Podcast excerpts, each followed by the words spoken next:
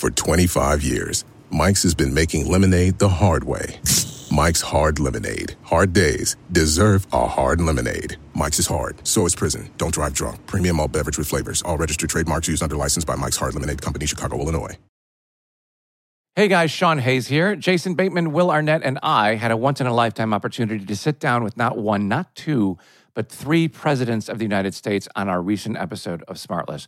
That's because President Biden, a returning guest, brought two of his favorite pals, former Presidents Bill Clinton and Barack Obama, all joined us for unforgettable conversation. It's a historic episode of Smartless as we pry into the minds of these remarkable leaders. We'll cover everything from their time in office, America's responsibilities in the world, and their personal passions in an episode full of some candid stories, insightful perspectives, and a few surprises along the way. Whether you're a political junkie or just curious about the inner workings of the Oval Office, this episode is a must listen. Don't miss out on this incredible opportunity to hear from three of the most influential figures in recent American history. Follow Smartless on the Wondery app or wherever you get your podcasts. You can also listen to Smartless ad free by joining Wondery Plus in the Wondery app or on Apple Podcasts. There's no place to escape to. This is the last podcast. On the left. That's when the cannibalism started.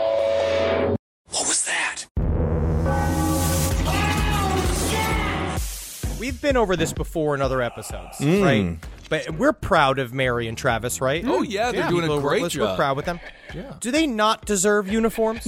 What do you mean? I, and I, I am saying this. We brought it up in Jonestown. well, first so, of all, like, we should honestly. Those are our employees, Mary and Travis. yes, but they should have some sort of flair. Maybe that's a part of it. And I do believe What? I said if we can just kind of set it up. You guys are down in the studio, which is kind of a recessed. It has, it's got a basement. Mm-hmm. What we'll do is. Don't tell Travis or Mary because they don't listen to these episodes. No. so they're not going sure. to know. They're going to be up in the living room, not know what's happened, right? We put up a fancy sheet in front of the stairs leading down to the basement where the studios is. Right. Pumped with a bunch of smoke machines in there, right? We give them a couple of glasses, we give them a couple mugs of coffee with acid in them, right? Oh, my goodness. Give it to him. Listen to me. Listen. we take them down the steps. About a half an hour of we have like a biscuit time where we sit and eat little tea cookies and stuff, waiting for the acid to take hold. And we're telling them the spiritual energies are building. We bring them downstairs to the basement, give them capes. Different grades of capes, uh-huh. where we give Travis a gold one, we give Mary a silver one. We don't tell them what it means yet, Right. but they'll feel more important. And then I will show them a cup and say it's the Grail. What that then does is bonds them to us forever, and you know what we get to do? Stop paying them. I don't know if that's true, but all right. Uh, You know, a cape. You said uniform. I was thinking like TGI Fridays, the flair. That's bad. But No, cape? no, no, no pedantic. No, Okay. pedantic flair based. I want real flair. B- b- b- Flair that is chosen by the hierarchy of the cosmos. All right. Neil deGrasse Tyson, I suppose. Then. Uh, all right. This is the last podcast on the left, everyone. I am Ben Kissel. That's Marcus Parks. Hello. Hello. Marcus, you look thinner than ever. I don't know why you keep saying I look thinner than I, ever. I don't Really? know Don't why tell you got him that. thinner than ever. Don't tell him that because that means you think he looks like sick. Yeah, I asked him if he had the big C. No, no, I'm just, I'm always teetering on looking, being finely thin and looking really fucking sick. That's my teeter at. You are you were thin. You do look a little thin. He does. And I am a little concerned. I am a tiny bit concerned, but I I, I respect you. I Yes. eat And I- three meals a day. I. Hey, buddy. Hey, man. Sound like the, the reverse of an alcoholic. And then, uh, and then we also have Henry Zabrowski, who is he's our guest on the show. And now this is episode 398 or something. I think 41. Yeah, Yeah, maybe buddy. so that's good. So permanent here. guest, like Sinbad. Now, what we have here is before we get into today's episode, I want to do a little bit of a reading from Alice Bailey, so you can uh, that I feel like mirrors how we feel here at Last Podcast and Left on the information that we deliver to our beloved audience. Who is, now explain to everyone who Alice Bailey is. Alice Bailey, if you've done your reading, uh, is one of the uh, original branch offs from Madame Blavatsky. She wrote a book basically about uh, spiritual initiations. Uh huh. And I believe it is called Initiations. Oh, interesting. Before entering upon the subject matter of the following articles on initiation, on the paths that open before the perfected man, and on the occult hierarchy, certain statements may be made, which seem essential for the judicious study and comprehension of the ideas submitted. It is to be recognized that throughout this volume, facts are alleged and definite statements made, which are not susceptible of immediate proof by the listener. Lest it be inferred that the writer arrogates to herself any credit or personal authority for the knowledge implied, she emphatically disavows all such claims or representations. She cannot do otherwise than present these statements as matters of fact. Nevertheless, she would urge those who find somewhat of merit in these pages that he not estranged by any appearance of dogmatism in the presentation, nor should the inadequacy of the personality of the host act as a deterrent to the open minded consideration of the message to which her name happens to be appended. All right, kind of a long quote there. Um, Blavatsky. Blavatsky. It also reminds me of an overweight offensive lineman who's like funny and everyone kind of loves him, but he's kind of a doofus. But then he ends up falling on the football in the end zone, recovering a fumble for a touchdown to win the I big tell- game. I will say Blavatsky definitely looked like the parent trap like twin of a linebacker for the Green Bay Packers. All right, we are on to part two of the Order of the Solar Temple. So when we last left Joe DiMambro and Luc Jouret, they had just merged their respective followings into a new super cult and had rebranded themselves as the Order of the Solar Temple. Now, there's been a lot of debate over the years as to who was really in charge during the nine years that the OST was active, but it seems from the testimonies of former members that Joe DiMambro was the one who pulled most of the strings. Okay. What I heard was I did read one um, testimony from a survivor that was like, I hated Joe DiMambro, always smiling, always slimy, and rubbing his mustache. But Jouret, oh, that was the real heart of the OST. Him with his melodious voice and his thick hair. He kept comparing Jouret's thick hair to DiMambro's big mound of hair and saying that it made him mis- distrust DiMambro. And I think it was just because he was slipping you acid and you knew it. So DiMambro now he is the he's the least he's the less attractive one, right? He's the one behind the scenes. He's absolutely the less attractive one. I mean, I, I think anyone who says that like Jouret was the guy in charge, that's a style over substance guy right there. Oh, yeah, because Jouret, like he was the face. You know, of course, like he probably was the heart of it, but He was the cute one. He was the cute one. DiMambro was the one who wrote all the songs. In other words, he was the guy. Really? he was the guy who was in charge of everything. He's the reason for the season. Yeah, I see. Because he understood the combination of all of the cults. Between his group and the Arginy Renaissance, he was like a he knew how to pick and choose all the little the, the how to build the cult's brand in a way, which is now we're heading towards where I think what we talked about last episode, where he was really building an esoteric study group. Like he was Yeah. building a group that he just started realizing over time, hey, a lot of these members of this esoteric group are making me particularly horny. and because of my mustache, I have created a purposeful he created a purposeful blockade between him and making love to women because he wanted to show just how powerful his brain could be to make people sexually get over his face. I see. So DiMambro, he's the guy who wrote the song Wrecking Ball, and then the other dude is Miley. yeah, Is that right? Actually, oh, yeah, that's a sure. very good way of putting it. You ever see a picture of the guy who wrote the song Wrecking Ball? Uh-uh. No. It is different than Miley. Holy hell. Interesting. Well, ironically, though, a large part of DiMambro's power came from his claim that he actually had no power. He told his followers that he took all of his orders from a council of 33 ascended masters who lived in the OST headquarters underneath Zurich in Switzerland. Also known as a section of Agartha. Mm-hmm. Yeah, because the OST believed in the hollow earth theory. And DiMambro told his followers that all of his directives came from the subterranean world of Agartha, which could only be accessed by descending 22 steps down a secret passageway somewhere in Zurich. Good oh, luck. Good luck finding the fucking passageway, huh? Zurich's complicated because they built all of the streets on a Z pattern. I don't know that to be true. It sounds difficult. All I know is I never want to go on a journey to find a section of Agartha because that just seems like it's really. I'm going to need a little Bobo Baggins. I need a little help with that one, a little Samwise. But what we are having, what we're seeing here though, is a direct line. Like if you start reading about the, uh, it, this goes his thought process. DiMambro, his time spent in AMORC and his time working with the Arginy Renaissance and these other esoteric groups. We're seeing what they are trying to build, which is a direct line all the way to Madame Blavatsky, and Madame Blavatsky builds upon the line from the Egyptian secret schools. So what we're talking about here is like once you begin to open up the the vaults of this type of esoteric thought between the Knights Templar, Rosicrucianism, uh, esoteric Christianity.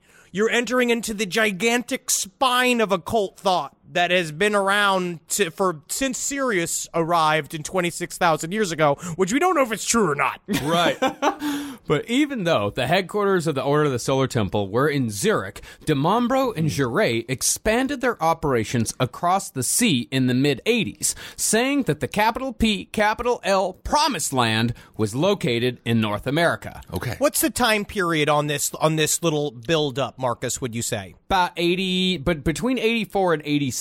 I think they uh, started the move over to North America in 85, and finally in 1986 arrived in the Promised Land that was Quebec. Hey, that's nice. All right. Yeah, Honestly, if you're going to pick one spot in the world to make capital P, capital L promised land, beautiful Quebec is not a bad place to choose. yeah. I don't know. it's very cold. Well, I don't know the exact reasoning behind it, but I think it was. Uh, I think they probably had three reasons for this. I mean, one, it was distant enough to be impressive because you can't say, "Hey, if you're in Switzerland, you can't say the promised land is in Sweden." No. you got to go far. Right. you Gotta got to go go across the sea.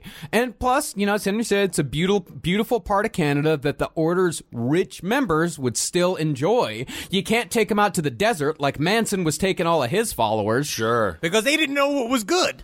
When you're already rich, you already know what's good, and you can't drop in lifestyle. That's a part. That's why he catered to it. I'm there. They they they, they can't fully shake up their life. Yeah, they I have to like give them a little bit to to bite on. Yeah, and speaking of which, they went somewhere where everyone all spoke all spoke French. We'll everybody knows your name. Interesting. So from, always glad you came. it's a strange little bar over there in Quebec. So Zurich to Quebec. Zurich to Kinda Quebec. Staying, staying on the lower end of the alphabet there. I'm telling mm-hmm. you though, with my cult, we are going to the beautiful, beautiful San Diego. That is the only place I will take my cult. It's where it's, it's 75 rocking. All I don't know, man. I don't know. I don't know if they want you. So Jouret, working as the face, convinced people to leave Switzerland by using the Jim Jones technique, telling his followers that the world would soon be ending and that the only place left standing was going to be Quebec. If this whole thing's if this whole thing ends with him poisoning poutine as everyone slams it down their gullet, I'm going to be really upset. You, I mean, from every single time I've had poutine, I assume it's poison from the reaction my asshole has. But Jouret was also careful to specify a large area of Quebec, which meant that followers could relocate without having to all stay on a stuffy little compound, meaning everyone could still live comfortable, rich lifestyles. Okay. Nice. Because that was the thing about the OST. They never had a compound per se. Instead, they had what could best be referred to as clubhouses Good framing. very good framing. And these were hmm. mostly in Switzerland and Quebec, although there were small contingents in the French Caribbean territory of Martinique and Australia. So as far as like housing goes, OST seems to be one of the more comfortable cults that we've covered so far. Well, that's the thing is that the reason behind this is that, as we said in the last episode, unlike most cults, the members of the Order of the Solar Temple were at the very least middle class, if not fantastically wealthy. Obviously, we will put one caveat there. There's probably, I mean, there were some people on the lower end of middle class that were involved as well. They ended up doing a lot of the grunt work. But a Yeah. part of what the original plan that Jouret and DiMambro had from the very beginning was to get the elite. Right. Jouret knew from the very beginning when he was doing the, that's what he brought to the table. DiMambro brought all of the esoteric, like generations of esoteric knowledge with him. Mm-hmm. DiMambro's not a fucking joke. DiMambro really did believe he was a wizard. Jouret understood the packaging. He understood that what we need is cash fucking money. And Right. so you have to go and talk at them about lifestyle and uh, dietary shit and then flip it. And so in that in that wave of getting rich people, you got some lower middle class. Did you make this analogy in the last one with Tom Cruise and Miscavige for Scientology? Was that was that talked about? Because it seems like this Jouret is the Cruise, right? And Yeah. DiMambro is the Miscavige. And by the way, that story is getting crazier and crazier. Tom Cruise was in charge of some of the beatings, Really? according to uh, according to Leah Remini. But he built it into his Jack Reacher stunt choreography. Can you imagine though getting beat up by five foot four Tom Cruise? Yeah, man. Wait till the one day when I finally fucking snap, dude. I'm gonna be Uh-oh. the scariest five foot seven little tornado anyone has ever seen. yeah, because you're only five five, so that would make it scary. No, you fucking piece of shit. Well, the thing is about all these rich people in the OST, everyone had their own homes. They all still had all their day jobs outside of the temple. Hmm. They all had lives that continued on in such a normal way that in some cases, close family members had no idea that their child, sibling, spouse, or parent was even a part of the OST. One such hmm. example was Edith Vuarnet a lady of leisure married to the 1960 Winter Olympics downhill skiing champion Jean Vuarnet, who had made himself fabulously wealthy by founding a ski accessory company that still sells $300 sunglasses to this day. Hey, all I'll right. tell you something. One man, you tell you something. One, I'll be impressive. It's some kind of uphill skiing champion. Everybody, every fucking everybody and their mother and their fucking uncle skis downhill because it's the only way you can fucking go. Give me a medal. I can roll downhill faster than these. I would love to watch the slowest ski competition ever. Everyone just has to walk. You you know when you you have to walk sideways up a hill uh-huh. looking like a jackass. kind of fun. So Edith and her youngest son joined the OST in 1990 when they were 60 and 21 years old, respectively. But hmm. nobody else in their family had any idea that the two of them were a part of the cult for another four years. They kept this a secret for almost half a decade. Question: Can they? I just have a question. Can they? Can they still speak to their parents and their? Can they talk to their family? But That's the whole point. They still, well, some of them that are really on the inside don't, but for the most part, the people that are out in the world, the whole point is that it's a secret society. So yeah, they do. Okay, I like that. From the way it seems, from the descriptions I've read, is that people got really into the community building of OST. It seems that when they showed up, especially these people like Edith, who had a lot of money to burn, she showed up. she was got, given a little bit of the Jim Jones treatment, where she got right to DiMambro, and or like J- Jouret or DiMambro would come forward and be like, "My child, so lovely to see you. Eh, Kisses on your wrist, kisses on your elbow. French, French politeness. okay. They pull in there, but they see people dancing with the maypole, dressed in little like, and like, and they're all dressed normal. And what we're seeing is the very you are being interviewed the second you arrive. Where what they understood implicitly was the slow build of an esoteric group to a cult. This was they showed up just to fucking have some fun and to learn about crystals and how to join the uh the hierophants and how to join the ascended masters a little bit, but in order just to live their lives. But you know what they found? Uh oh. Nothing but trouble. Thank you. Someone of you did it. Oh my god. So so Edith shows up. Uh, money just pouring out of her pockets, like a bank teller trying to rob the place and trying to walk out the back door. And then they're just like, "There's something about you that we like." Yep. that's basically it. That's basically Okay. it. Yeah, and that's the thing is that Edith and her son's membership was only exposed when a couple of Swiss reporters showed up on the family's doorstep asking questions because Edith's name was found amidst the rubble of the second of the four OST massacres. Ooh. And she and her son would die in the third massacre after they assured their family that they'd never have anything to do with the OST ever again, especially after they did something so silly as to kill themselves in a mass ritual. yeah, yeah. Oh, yeah. Silly pants. Silly pants. There are a couple of. Howie Mandels over there. Yeah, I went, so I, went silly. into, I went into a Starbucks in June. I asked for a pumpkin uh, pumpkin spice latte. They were like, "That doesn't come out until October," and I was like, oh, silly. I know that. Silly. I know that." And then you went, you burn yourself with a group of, of your friends, right, in the shape of the Templar cross. Absolutely, of course. Ever making sure your body's all collapsed in a star pattern. Yeah, very naturally. organized. But this is why I think it really was an esoteric group that was uh, at the beginning. It really was just about sharing knowledge, and be, when you get into real esoteric thought, a part of it, it's all about it's just a constant initiation. You're constantly bring towards a goal of learning the real quote unquote knowledge, capital R, capital K, real knowledge. But uh, this is, and then in the third episode, we're going to talk a lot about what was it suicide or was it murder or what's the difference between the two? It's Okay. Mostly, it seems like a lot of these people were just straight up murdered. But even though these members lived separate lives, they could still be called away by either DiMambro or Jouret at any time, and it was required that they never tell anyone where they were going.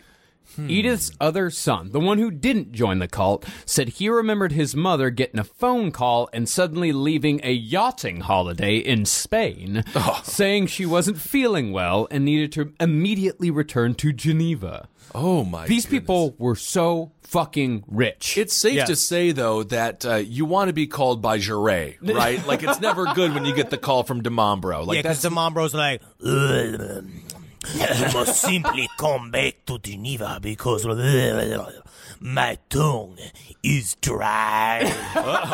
"Oh, I'm on a yacht. It, there's the it's taking on water. Uh, but get what? You get to play with my sword. oh yikes! Well, that son now believes that his mother was called back by the cult, just as she'd been called multiple times before and after, and every time she left, she was as vague as possible as far as where she was going. Another example of a high ranking member was Camille Pillet, who is an executive for the Swiss watch company Piaget. Oh, For some perspective on how rich this guy was, on the low end, Piaget watches go for about eight grand. Damn. On the high, they're in the millions.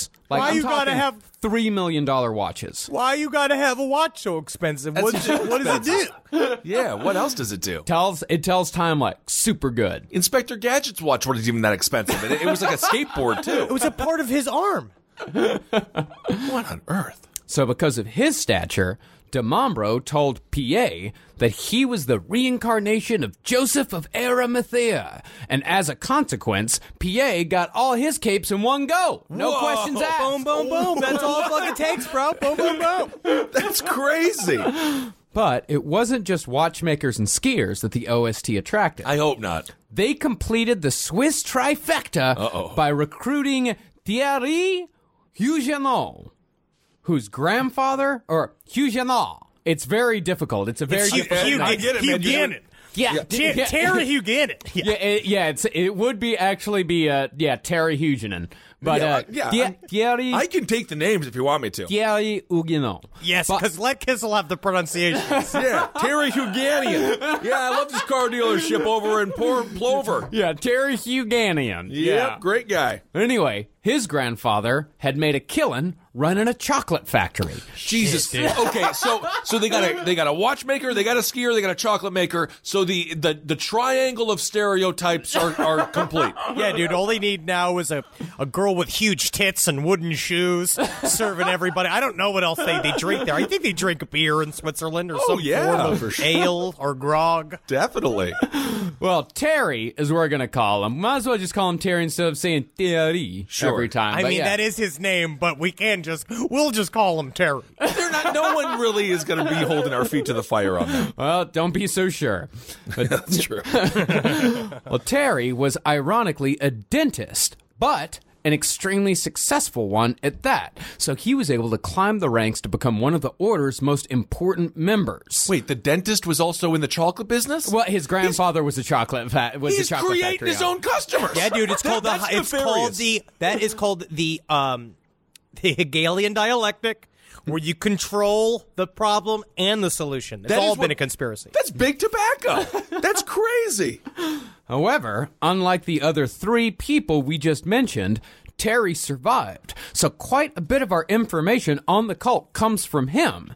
Specifically, the information comes from his book 54th, which was beautifully translated for us by research assistant Rachel, who informed us that she speaks fluent French after hearing our call for French speakers on episode 1. Thank Why you, does Rachel. She, she can do everything. How do people do that? Kids are taught better these days. Yeah. We our our element my public school education as an elementary school student was essentially a jail for children. Right, right. Yeah, my Spanish teacher just spent all her time talking about her skin disease. Dizezio is how it's pronounced, Marcus. Thank you very much. So the question here is this. Why did four seemingly intelligent people such as these, along with hundreds of others, join a cult like the Order of the Solar Temple when they all led comfortable, successful lives? That is the question. Well, I think there are two answers here. Henry thinks, and I agree with this, that a lot of these. Uh, fine, I agree. You gave it it's to fine. him. I gave it to you. My God. Well, I agree with him when uh, he told me that a lot of these members they probably just joined the order as like a thought exercise. It was a fun, exclusive church that made members feel special, with the added bonus that poor people couldn't join, pretty much making it the premier yuppie cult. It's like the reverse of the subway punch card. I understand. Yes, it's a it's definitely a gr- a cult for people that use a lot of skincare products because they can afford them. all right, this is a but a part of it is the, what we talked about with Scientology and the reason why it worked. Scientology worked because you got nerds to put themselves in costumes playing roles. Yeah. nothing makes a bunch of people with money to burn feel better than essentially this is this is LARPing to an, a very intense a very intense end. When you look at when you read stuff like Alice Bailey and you read all the actual esoteric books that it seems that, that are building up these philosophy, it puts you on this incredible mystical journey to the center of the galaxy. And if you already got all these millions of dollars, everything else in the world is fucking boring Right. to you. It turns a mission impossible to a mission possible, uh, which I think is really fun. You also mentioned how, Scient- uh, how Scientology worked. I say works. I just watched a commercial for their new television network. Yeah. like they are doing. Are they doing better than ever?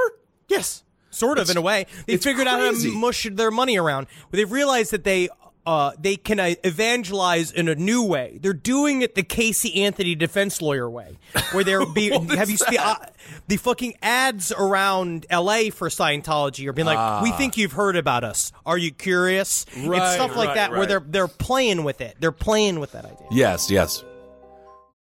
My sister is the best gift giver I've ever met of any person. It's Jackie Zabrowski. She shops all year thinking about her family and friends and puts little things aside for their birthdays and Christmases. I have no idea how she does it. I don't know how she do it, but guess what? She always wins Mother's Day, but not this year. I'm coming back. Ready to win Mother's Day and cement your reputation as the best gift giver in the family? I'm taking the crown. All right, give the moms in your life an Aura digital picture frame preloaded with decades of family photos. I mean this. We have the Aura frame up in my home. We absolutely love it. I can put photos on it very, very easily through the app. It's fun to do, and the memories keep cycling, and I get emotional. And we filled it with pictures of Carmi and Wendy, and that is not sad. That is celebratory. So you should try it. It's honestly a really good product. Right now, Aura has a great deal for Mother's Day. Listeners can save on the perfect gift by visiting auraframes.com to get $30 off plus free shipping on their best-selling frame. That's A-U-R-A frames.com. Use code LEFT at checkout to save. Terms and conditions apply. This podcast is brought to you by Squarespace. Finding work-life balance can be tough, but Squarespace gives you the tools to reach your goals and have time to celebrate. Squarespace is the all-in-one website platform for entrepreneurs to stand out and succeed online. With the new guided design system, Squarespace Blueprint, you can select from curated layout and styling options to create a personalized website optimized for every device. Get your website discovered fast with integrated, optimized SEO tools. Plus, make checkout easy for customers with easy to use payment tools. And with Squarespace AI, you can explain what your site is about, choose your tone, enter what you need, and get auto generated text. And that helps you save time. I know I'm sitting on about two literal wheelbarrows filled with horse pics. Now, part of the issue has been is a lot of these pictures are getting stopped at customs because some of them do depict various world leaders in horse-like circumstances that seems to be pinging a lot of these custom agents accounts. Now, so what I've done to do is like so while I'm trying to work on hand smuggling these horse pics over various country borders, I then also have time because Squarespace is doing all the other ad work for me to go and work on my killdozer at home. So thank you, Squarespace, for allowing me to diversify in the best way possible for this country. Head to squarespace.com for a free trial when you're ready to launch. Go to squarespace.com slash left to save 10% off your first purchase of a website or domain. Hey guys, Sean Hayes here. Jason Bateman, Will Arnett, and I had a once in a lifetime opportunity to sit down with not one, not two, but three presidents of the United States on our recent episode of Smartless. That's because President Biden, a returning guest, brought two of his favorite pals, former Presidents Bill Clinton and Barack Obama, all joined us for unforgettable conversation. It's a historic episode of Smartless as we pry into the minds of these remarkable leaders. We'll cover everything from their time in office, America's responsibilities in the world, and their personal passions in an episode full of some candid stories, insightful perspectives, and a few surprises along the way. Whether you're a political junkie or just curious about the inner workings of the Oval Office, this episode is a must listen. Don't miss out on this incredible opportunity to hear from three of the most influential figures in recent American history. Follow Smartless on the Wondery app or wherever you get your podcasts. You can also listen to Smartless ad free by joining Wondery Plus in the Wondery app or on Apple Podcasts. As far as this being like an exclusive cult, a yuppie cult, something for rich people to do in their spare time, that was probably like the watch executive, like Camille Pillet. PA. Okay. That was probably his motivation for joining. But people like Vuarnet and uh, Eugenot, they had a different incentive. Hmm. According to an article called The Pleasure of Believing by hmm. Fabrice Clement, their reason it's a great article. It's a scholarly article. It is very it It's is- just French. So French, everything's sexy. it's just yeah, it's interesting. Well, he said that their reason for joining is pretty classic cult stuff. Now, both of them were going through extreme emotional turmoil when either Jouret or DiMambro scooped him up. Hmm. See, Vuarnet was in the midst of a deep depression because her children had all left home and her husband was always away running the ski accessory company. Goodness. Oh, well, oh no, oh, oh wait, I understand now. I know, I know. It is. You it's can't difficult. depressed. It's difficult. Yeah, it's difficult. She was just she was lonely. I mean, You know? honestly, I'm. You can't see me, but I'm playing the world's smallest fiddle with my fingers, and then and then people could say that's a normal size fiddle. You're so you better big. be careful with that fiddle, man, because your hands are so big, you're gonna crush it. and the world's smallest fiddle, I imagine, is pretty expensive to replace. So. So she's just a single. She's just she has empty nest syndrome, nest and her husband is out. Yeah, her so she's just out. a super wealthy like stereotype. Again, use yes. the word. Yeah, yeah. She's very much a stereotype. And as far as uh, Eugenot went, I mean, and he actually, I mean, uh, Vuarnet, yeah, that's pretty typical, you know, bored rich person syndrome. Yeah. Uh, but Eugenot actually had some, he actually had a pretty shitty past. Okay. Uh, when he kind of came in contact with these guys, his wife had just had a second trimester miscarriage. So it's very, very traumatic. Ah. Right, right. Now, it was Luc Jouret who brought Vuarnet into the fold. He actually saw her at one of his like New Age bookstore appearances. Hmm. She was pretty much. I would say that uh, Vuarnet was like the best example of the type of person who was brought in by the New Age bookstore talks. Okay. And his her surviving son, he said that as far as he knew, his mother was just like attending lectures on eating right and living an ecologically spiritual life.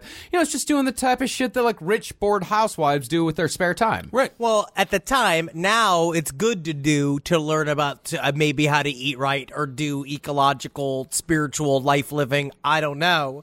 But if they're telling you to give you all the money, if they want all your Right. money and they say, hey, we're going to Zurich to talk to aliens uh, at the bottom of the staircase that are all pretending to be Knights Templar, Yep. that's when you know you're Ye- doing dumb shit. Anytime you hear the sentence, and now it's time to pass the collection plate, it's time for you to stand up and get the hell out of there. Yep. But Terry, on the other hand, he was brought in from the esoteric side by Joe DiMambro. Because Terry had been introduced to DiMambro by his wife's lucid dreaming coach. I have Yeah, never dude. heard of a more wealthy fucking sentence in my life. Well, these what do you were- mean lucid dreaming not- coach? What is that? they were not wealthy. They were uh, they were like upper middle class. A part of what happened is that his wife had this miscarriage and essentially was duped. The, she, one of the OST's people came in and was scooped her up. This is a part of it where it's like, yes, there's a lot of rich dumb people stuff Right. happening here, but there's also people that were just swept in by seeing the rich dumb people be involved. I think that's a part of it is that they saw these established members of society also belonging to the OST and so they felt that it was okay for them to join. When Terry was introduced to the group, it was but done by this these they were in pain after a miscarriage. This woman, Eveline Chartier, which so mm-hmm. which means Evel, Evelyn Charter was ah. she went and she told him being like we can heal your depression by ex- by going through like having your fantasies be lived out in your dreams. And then she's like, but actually, now that you've been doing really well with the lucid dreaming, you're going to be able to meet my guy. Yeah. This is You my know- guy, Joe. Okay, you know, people follow rich people all the time. We're dealing with it right now on a national level. They're uh-huh. not smarter than you. No. I don't understand why this happens. Like, you talk to a rich person and then you're like, oh, you must be super smart. You'd be like, how'd you get so rich? You'd be like, I'm the great grandson of the dude who invented the little plastic thing that goes on top of the pen. He patented that. And he's Yeah. like, you're just a moron. You're a fucking moron. No, yeah, it's like Kanye West being allowed to design shoes. Have you ever felt a Yeezy? You can like pull a Yeezy apart with your hands. Oh. Well, Terry said that the first time he met Joe DiMambro, he noted that Joe dressed much younger and slimmer than a paunchy middle aged man should have, wearing a black jacket, an open shirt, and tight pants. Hey, hello there, Terry. Hey, you're looking sad. Oh, hey, look, you see my chain. It is very lit, huh?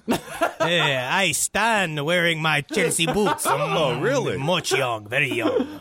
Abs- th- I mean, that's the uh, the French. You get you get like uh, extra charisma points for just being French. Because in this country, he's just the assistant manager at the Bunny Ranch. like that is, it's not a good look. Uh, it wasn't just the miscarriage that was bothering Terry. Apparently, his entire life had been marred by tragedy and failure. So when he asked DiMambro for answers why, Joe told him that all this happened because Terry was paying for the sins of a past life. Ah. And Terry, looking to attach his pain to pretty much anything at this point, said, Fuck yeah, dude, that makes a lot of sense. Doesn't course. it? Everything I say makes sense. Look how tiny my jacket is.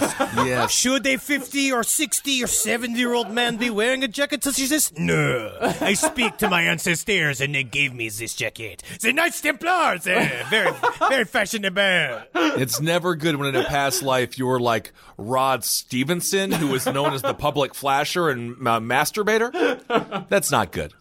Well, eventually, DiMambro would convince Terry that he was the reincarnation of Ram, who was a priest of the Old Testament king Melchizedek.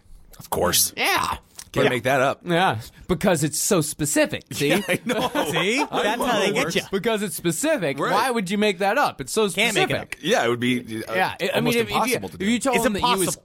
fucking, if you told him he was fucking Merlin, that's stupid. That's dumb. Whatever. yes. Yeah, dude. That's really yeah, dumb. every anybody could be Merlin. Yeah, but but if you tell me I'm Merlin's cousin, Gerlin, Right. Right. that's interesting. Yeah, absolutely. But of course, that discovery only came after several extremely expensive seminaries where Terry and dozens of other members were taught the techniques needed to discover one's own reincarnated past. Ooh. And within months, Terry said that he and his wife Natalie had abandoned their old social life completely, cutting off old friends and even their parents because all their time was devoted to DiMambro, doing things like quote unquote daily spiritual gymnastics at dawn. What the hell is that? now, what is that? I What's a think it's spiritual like jumping jacks, but you just think about them. I see. But DiMambro, this is where it's the these is where the noose started tightening for a lot of people because what he did was that you there were full on surface level shit that you could do with the OST. That's where it started. Uh, the the little parties, the holistic talks, all this kind of shit. DiMambro, you got to meet when things got serious for you, and slowly but surely, he told you you cannot have family and friends and truly live the esoteric life. Ah, so they Which- do cut you off. but it's he's correct in a way where it's true. This is why people join monastic societies because the idea is that you can only focus on a thing. So in a way, he was telling them the truth, which is like if you want to be a wizard, you have to be doing this twenty four seven. Like you got to be, you got to be the walking the walk and talking the Turk in order to do it. I see, but it seems those are the- manipulative. but those are the people at the very, very top. Okay. Like people like uh, Edith Vuarnet, like she was more like mid level. Okay. Uh, so she was keeping everything a secret. But the people at the very, very top, people like, you know, Terry Eugenol, uh, or Hmm. Eugenol, uh, yeah, they got cut off completely. And once they were in completely, well, what's the benefit of being at the top then? uh, you get to Uh, be a master of the fucking universe, Ben. Yeah, But you bro. just hang out with this sweaty toad guy. No, you don't just hang out with some sweaty dude. You're hanging out with the the lineage of Jesus Christ's apostles. You're hanging out with one of the ancient pharaohs of Egypt. That's what DiMambro was. Yes, in this current physical plane, he looked like Danny DeVito with stilts Right, on. that's the problem. But but but you're not hanging. You're trying to ascend this life, Kissel. You're Mm-hmm. trying to do inside transformation. You're trying Hmm. to join the legions of the Knights Templar. All right. Uh, you know what? I'm not. sh- I'm not sure about all that. I don't know. I gotta go ahead and say a good old Ben Kissel. I don't know about that. You're being mean to me. I don't know. I, I, all I know is if I ever have a kid and they join a cult, one phone call. It's all going to take. That's all it'll take me to convince them it's not good. I honestly, I would love to see you walking through the Order Solar Temple with all the tiny little Knights Templars all hanging from your arms, as Yeah, you're just exactly. like, "Give me back my son," and then you get there and you're like, "That's not my son." Oh shit! I've just been hammered for days. Little Liam Neeson. I could do a. I could do a taken scene. Well, once Terry and his wife Natalie were in completely, DiMambro introduced them to Luc Jouret. Okay. Whom Terry still describes with a sense of awe and wonder despite everything that's happened, which is actually extremely common among former cult members. The best example being when former Scientologists talk about L. Ron Hubbard. Like Right. he's still they still talk about about they still say LRH and they still talk about him like he's a god. Right. It's got the body of a god, that I know. Well, here is an excerpt from Terry's book talking about Luc Jouret. Immediately, the allure of this doctor seduced us. He had a long and well drawn body, thin waist, broad shoulders. They carry high a beautiful head, moving and romantic, a gaze dark and profound that carried a sudden sadness in an instant, crazy hair, a lock of which swept over his forehead. Just you know what, man? Think about him on the can. Just oh, all of these. These are biological. He was a handsome guy. Jouret was a handsome guy. Yeah, I saw a picture. He's not that. I mean, come on. Am I? He's not Triple in the, H here. in the annals of true crime and the paranormal, where every single other fucking character that we read about is described as handsome. Yeah. Luc Jouret is actually handsome. Yeah. I don't find Peter Kürten to be handsome. No. I don't find any one of the Ted Bundy. I I under I I okay. I Kind understand of. Ted We talk about this in the live show. He looks like George W. Bush. He does. he really does. Ugh. All right. So, okay. So they're into him. Yeah, they're into him. And by the time Terry was finally done with the Order of the Solar Temple in the early 90s, he was given damn near his entire income to DiMambro and Jouret, keeping only $150 a month for himself and his family. But this is like this is happening during the 80s mm-hmm. where Yep. we we knew what attractive guys looked like, like the, No, the, the lead singer from Striker or you know like Ratt. Sebastian Bach. Yeah, Sebastian Bach. Oh, Sebastian we got Bach's some- a dreamboat, yeah. Of course, that's Yeah. a, that's a handsome guy. I don't think this dude this dude doesn't hold a candle to them. But he's talking about leaves. He's talking about the power of crystals. He's he's looking at you in the eye. Yeah. He's got Brooks' hand in the other, you know, other's hands, right? And he's just like, as you you're locked in his eyes, but his tongue is licking her knuckles. Well, that doesn't right? make me In a way, you feel it. In a way, you're like getting all that vibe. We're like, oh, you're getting like sort of cucked, but you like it. Yeah, I'm like a spiritual cuckold. Yep. Okay, all right. I'm not. And you know- 150 bucks a month in France was easy for them because kids literally drank wine as food. Now, from what we've said so far about the Solar Temple's beliefs, it kind of sounds like their main focus was reincarnation. Mm-hmm. But reincarnation was really just the hook to make people feel and seem more important. Okay. Their actual beliefs were a mix of New Age mumbo jumbo, Rosicrucian fiddle faddle, Catholic hocus pocus, There's a lot of fighting words here. yeah, a lot of them. and esoteric Christianity. Okay. when you start reading though uh, into it, esoteric Christianity and all this kind of stuff, it has really fun stuff. Yeah. but it's so it's really thick. If you read any of like Madame Blavatsky, if you read any like trying to read Alice Bailey, this stuff is very very intense. Here's a little example of a quote from her another from quote from her book that you have to fight through. Right. Okay. Initiation leads to the stream that, once entered, sweeps a man onward until it carries him to the feet of the Lord of the world, to the feet of his Father in heaven, to the feet of the threefold Logos.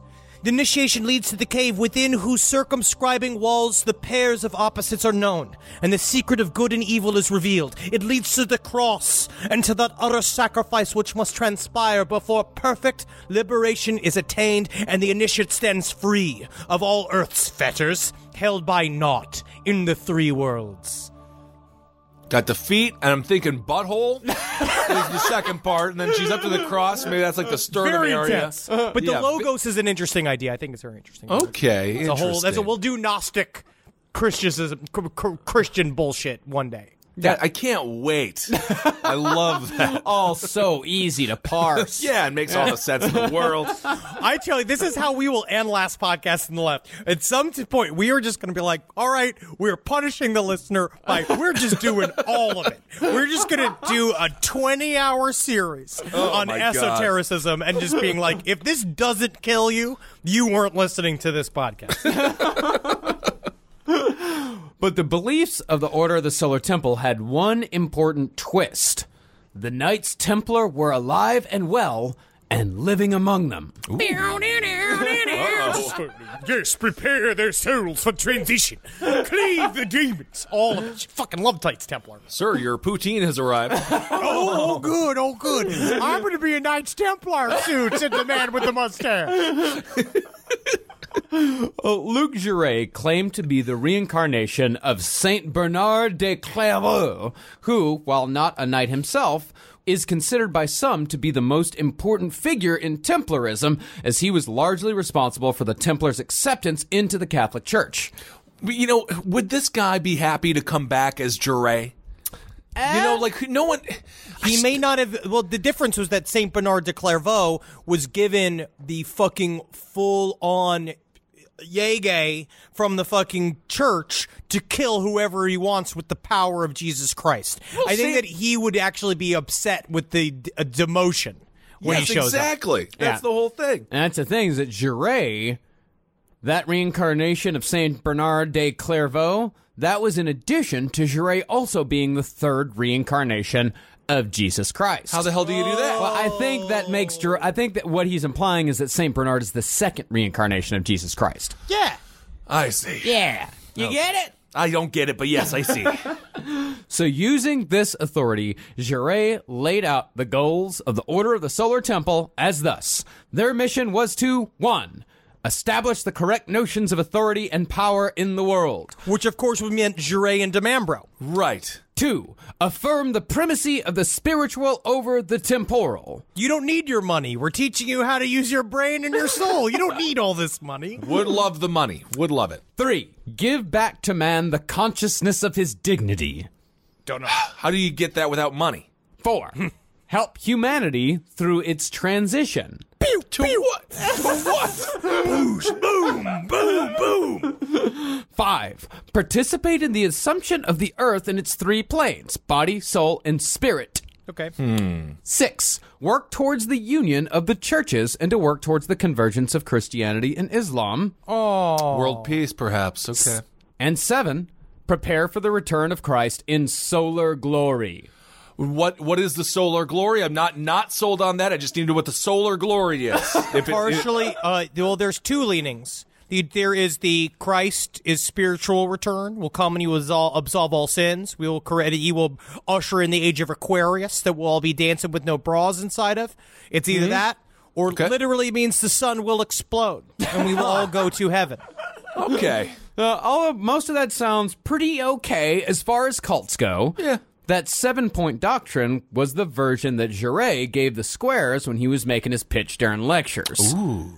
It not surprisingly leaves out quite a bit of the actual beliefs of the Order of the Solar Temple, which it's this isn't all that different from how Scientology does it. You know, you can't just spring Xenu on people right off the bat. Can't do it. How are you going to take all their money along the way? Yeah, you got to massage them. So by the time they get to the point where they're at the top, they have to believe it because of sunk cost. We're not. I'm not a stupid idiot. I didn't make a massive mistake ten years ago. Left my entire family behind. No way.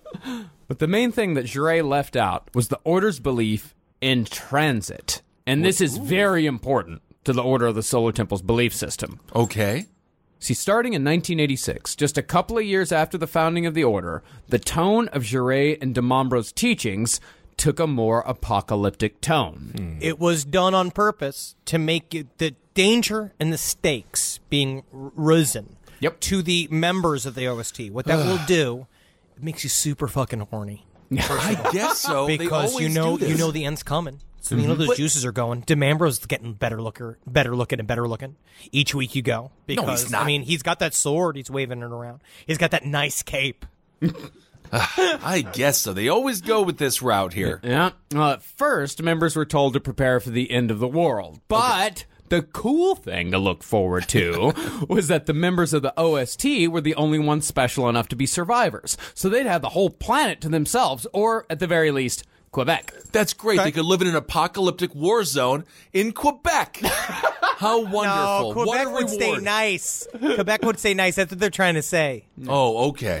Now, both Jouret and DiMambro said they learned about all this during their revelations, and these revelations surrounded four sacred objects the Holy Grail, the original menorah. The original. Okay. Yeah, yeah, yeah. Not the like one that you light at Hanukkah. Okay. That's got I think like eight candles. Oh, Is don't eight even crazy start nights? it. You don't know. Maybe we, we don't know.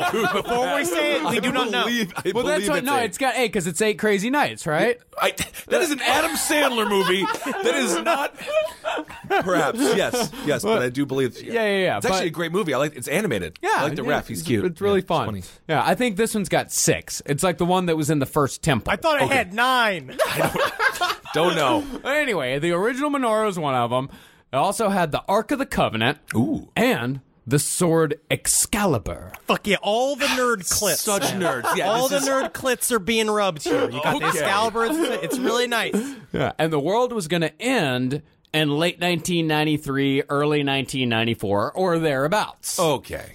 But as the 80s marched on, Jouret and DiMambro slowly began to move away from the idea of the OST inheriting the Earth.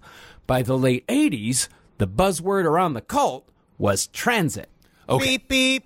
Vroom, vroom. Yep. Chicka, chicka, chicka, chicka, chicka, chicka, chicka. Pew pew. Boosh boosh boosh. In transit, an OST member would leave their physical bodies and travel on a death voyage by a path of fire to a planet orbiting the star Sirius. It's like the fucking. It's like Independence Day. Yeah, dude. But this uh, stuff, this is old. This is old thought. Yeah. Like, so this Sirius stuff has been around for, uh, I mean, Madame Blavatsky popularized popularized it, but it's been around for quite a bit. These guys are just taking old stuff and representing it. But Yeah. it seems like it's getting a little dangerous here. Yeah, it's once all a we talk about transit. Yeah, this like uh, esoteric stuff. It's it's all a mashup culture. It's like a girl talk album. Don't know what that means, but it's interesting. Yeah, Henry, you know girl talk, right? What's a girl talk? It's a it's a guy that mashes up a whole bunch of pop songs to make new songs. Why is it mashes called up girl talk? Because He's a DJ. he's a DJ. Oh, he's a DJ. Yeah, yeah, yeah. It's just mashup. You know the guys.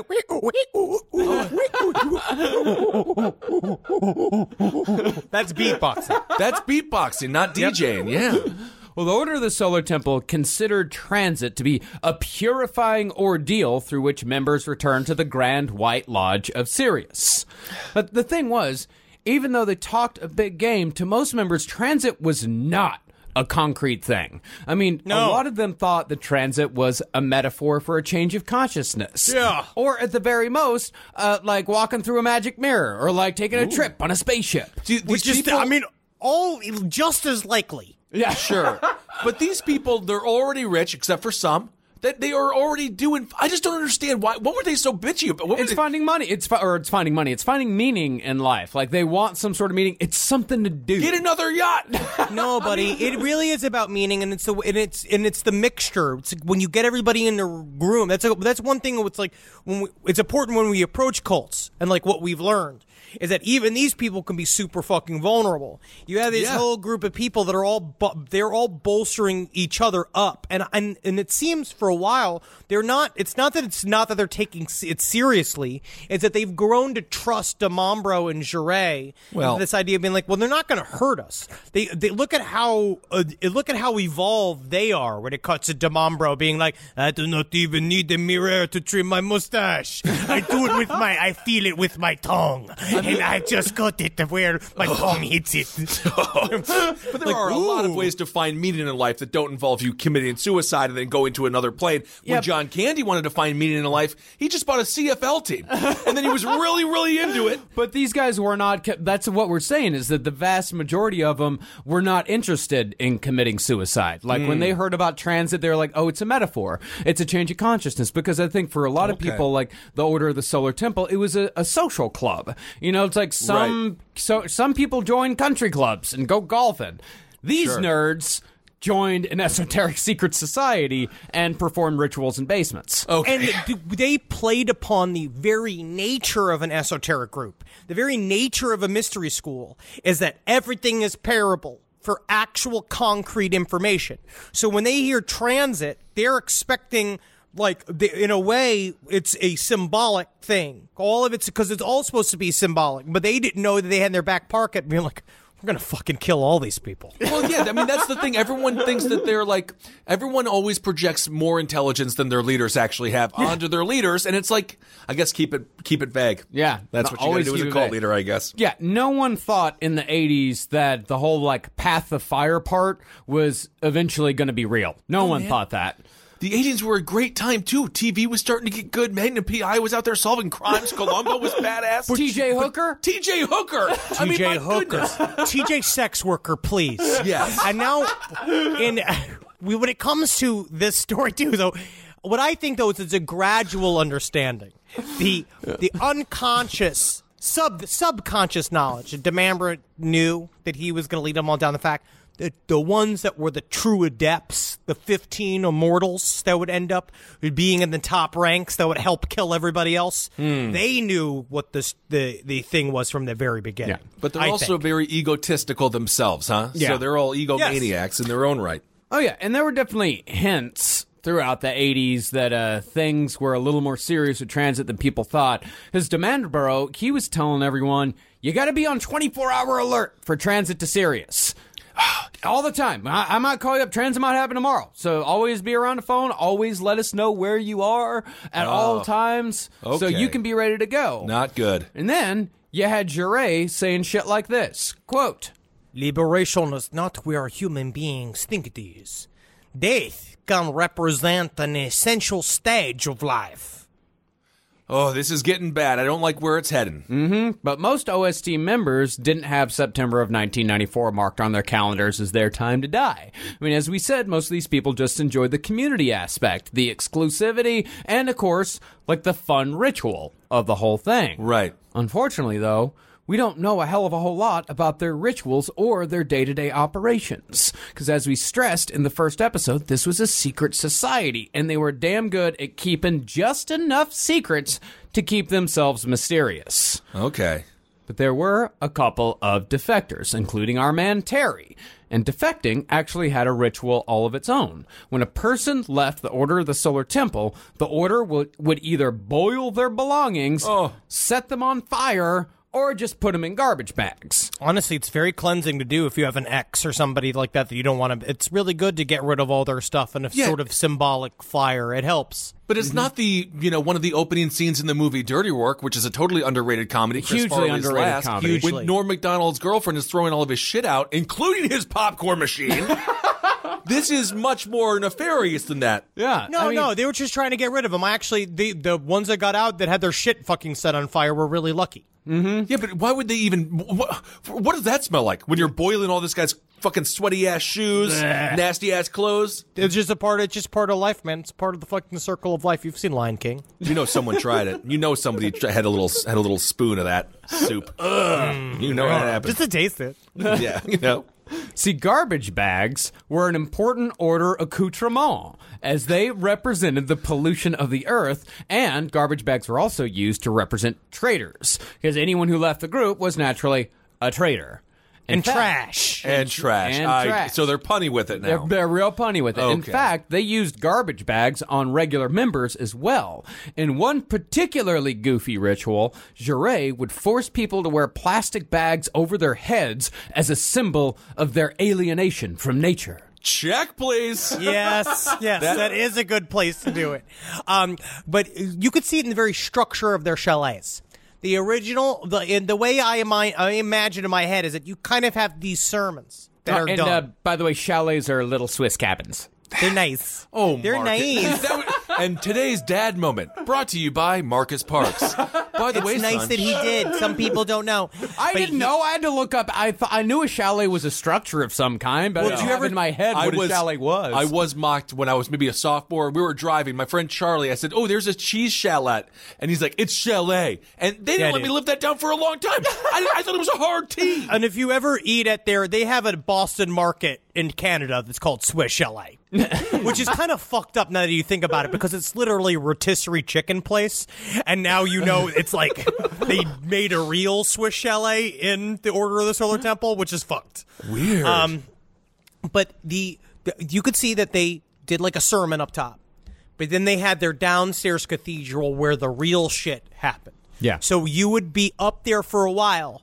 and then be like, "But now it's time for an exercise. Let's all go downstairs." And then they would do these little lessons. If you learn anything from the Rosicrucians, they would do that kind. It's they seem to steal a lot from their pattern, where they'd have like a theme, and then you're also talking. You are slowly bringing different groups in to do. One club will come in, one level of initiation will go. Uh-huh. In, then the next level will go in. They're all coming out, seeing like we saw incredible things. Now you know that you want to get to the next level of an initiation because you want to see what they fucking saw. But if you just see this from the outside world, you just see a bunch of idiots with garbage bags on their heads. Yes, like chanting. It's like acting school.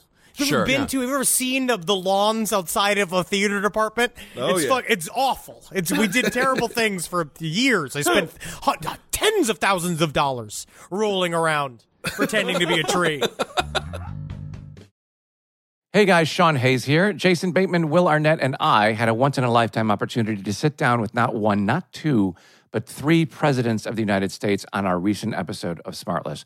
That's because President Biden, a returning guest, brought two of his favorite pals, former Presidents Bill Clinton and Barack Obama, all joined us for unforgettable conversation. It's a historic episode of Smartless as we pry into the minds of these remarkable leaders. We'll cover everything from their time in office, America's responsibilities in the world, and their personal passions in an episode full of some candid stories, insightful perspectives, and a few surprises along the way. Whether you're a political junkie or just curious about the inner workings of the Oval Office, this episode is a must listen. Don't miss out on this incredible opportunity to hear from three of the most influential figures in recent American history. Follow Smartless on the Wondery app or wherever you get your podcasts. You can also listen to Smartless ad free by joining Wondery Plus in the Wondery app or on Apple Podcasts. Well, all the garbage bags bu- bullshit, like that wasn't even close to their goofiest customs. Okay.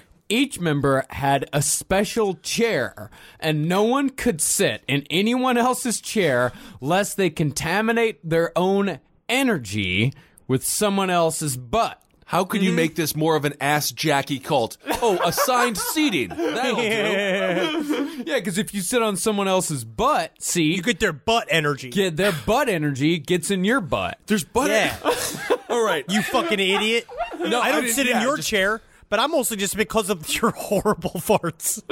What are you talking? Oh, are you mocking my recliner that I have at home, which I do sit in nude on a regular basis? Ah, don't sit in it. All right. Okay. These guys, they were also required to wash lettuce seven times before serving it, every time, Okay. OST changed it to OCD. what is going on? and they could only walk on grass with bare feet. But as far as the rituals went, defectors said that the OST leaders regularly used hallucinogens in their rituals, which are usually done under a full moon while wearing movie quality medieval robes. and you know that it kind of worked. That it started with them. It's real light, and then they have Right. once a month these specific rituals. Where like this shit's serious because they would go out there. They're all taking the fucking sacrament and staring at Jouret, who they could not look in the eye. Because he ah. be- would become the Christ mm-hmm. during these moments. And these rituals, done in OST clubhouses across Switzerland and Quebec, were highly theatrical. Okay. They had slides, they had lasers, and they had seemingly impossible visions. It was said that all of the holy relics, the Grail, the Excalibur, the Menorah, and the Ark, would materialize at the command of DiMambro or Jouret. And there was a B team as well. The smaller, less impressive ceremonies were run by what they called regional commanders, which I'm sure sounds much. It's one of those things. Probably sounds better in French, like Yeah, commandeur come on down, region. Richard. yeah, one of those. Oh god. And these guys were head were the heads of the separate lodges and were also members of the Elder Brothers of the Rosy Cross. The They're- Rosy Cross? Yeah. Oh, we don't want to get into that. I've seen that film. Uh oh.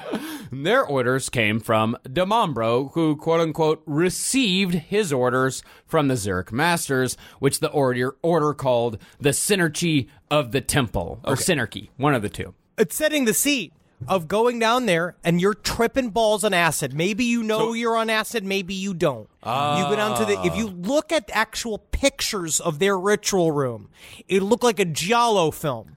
It Yeah. was red, stark reds and mm. chrome. And at these giant mirrors, you sit in these little congregational chairs. You got fucking DiMambro doing like wigging you out moves, like doing the classic, like, like, whoa, am I touching your face? Am I touching your face? Like Uh-oh. that kind of shit. And he's like, behold, the Holy Grail. Uh-huh. And then the Holy Grail just appears behind him in the mirrors. And you just got a whole room of people going, oh, shit, oh, shit. Like, see, this actually sounds kind of fun. Yeah. Why can't Yeah. they just leave it at that? Like, why don't these cults just stop and be like, and there that was, and now go back to being a normal person and come back next month? Well, what we Start don't- charging a cover. No, I think what we don't realize is that there are actually hundreds of these uh, organizations, these esoteric organizations that have existed throughout the centuries. There are plenty of people around that are doing this type of shit and are having a fucking great time with right. it. And then just go back to working at Chase Bank and Yeah. approaching Henry whenever he talks about aliens. Yeah, it, it's just that this one happened to get a little uh, hot near the end. Ugh. Well, there was no ritual more important to these guys, though, or at least none that we know of, than the Templar ritual, conducted by DiMambro himself. Now, the whole thing was kicked off by a guided meditation first, which was then followed by Alice Bailey's Great Invocation, which Henry will now read. From the point of light within the mind of God, let light stream forth into the minds of men. Let light descend on earth. From the point of love within the heart of God, let love stream forth into the hearts of men. May Christ return to earth from the center where the will of God is known. Let purpose guide the little wills of men. The purpose which the Masters know and serve. From the center which we will call the race of men, let the plan of love and light work out, and may it seal the door where evil dwells. Let light and love and power restore the plan on earth. If Christ did return, he would his mind would be blown by garbage bags alone. Be- he'd be like, "What is that? Is that plastic?" Quit wrestling! Everyone sit still. I cannot concentrate on the invocation when you are wrestling like the most beautiful thing I've ever seen in the world. That is a, from a film called American Beauty. Oh yeah. Well, think of it this way. I mean, you've just had a coffee uh, a coffee cup it's filled with a nice cuppa and a whole bunch of acid. A bunch of acid. You're sitting there. You're starting to get going with the hallucinogens. You're starting to peak a little bit. Right. DiMambro's reading the shit. The lights are coming down. Lasers, lasers are starting to shoot out of the fucking walls. Cool. And unfortunately, we don't really know what the actual ritual was. They just sit there and they trip their fucking nuts off. We're not A sure bit. exactly how they went through it, you know, and what all the steps were. I mean, we got bits and pieces. Uh, like we know that sometimes DiMambro would like let people hold his sword that he Yeah. said was a genuine Templar artifact That's- given to him in a previous life. That's Dude, what you he want had a a bunch fucking- a room full he- of people on acid. Give them a weapon. See what happens. Honestly, man, it is it's a nerd's dream. You're talking about a nerd's dream. They're all scared of him with this sword. He's up there going like, eh, salut, couche au They get to like take it and they're like, oh, cool, instead of being like, I'm gonna go. Which normally what happens when you're on a date and you show somebody your swords. Yes. But even though this all sounds goofy, as cult stuff always does, we do know that the visions DiMambro produced in his rituals were fantastically realistic. Although it probably comes as no surprise that they were all a complete and total fabrication. Hmm. They were all the work of a special effects guy named Tony Dutoit, who helped DiMambro pull the wool over everyone's eyes for the greater good. Hey, the Mamro, you want the you want a cup? Uh, period anything?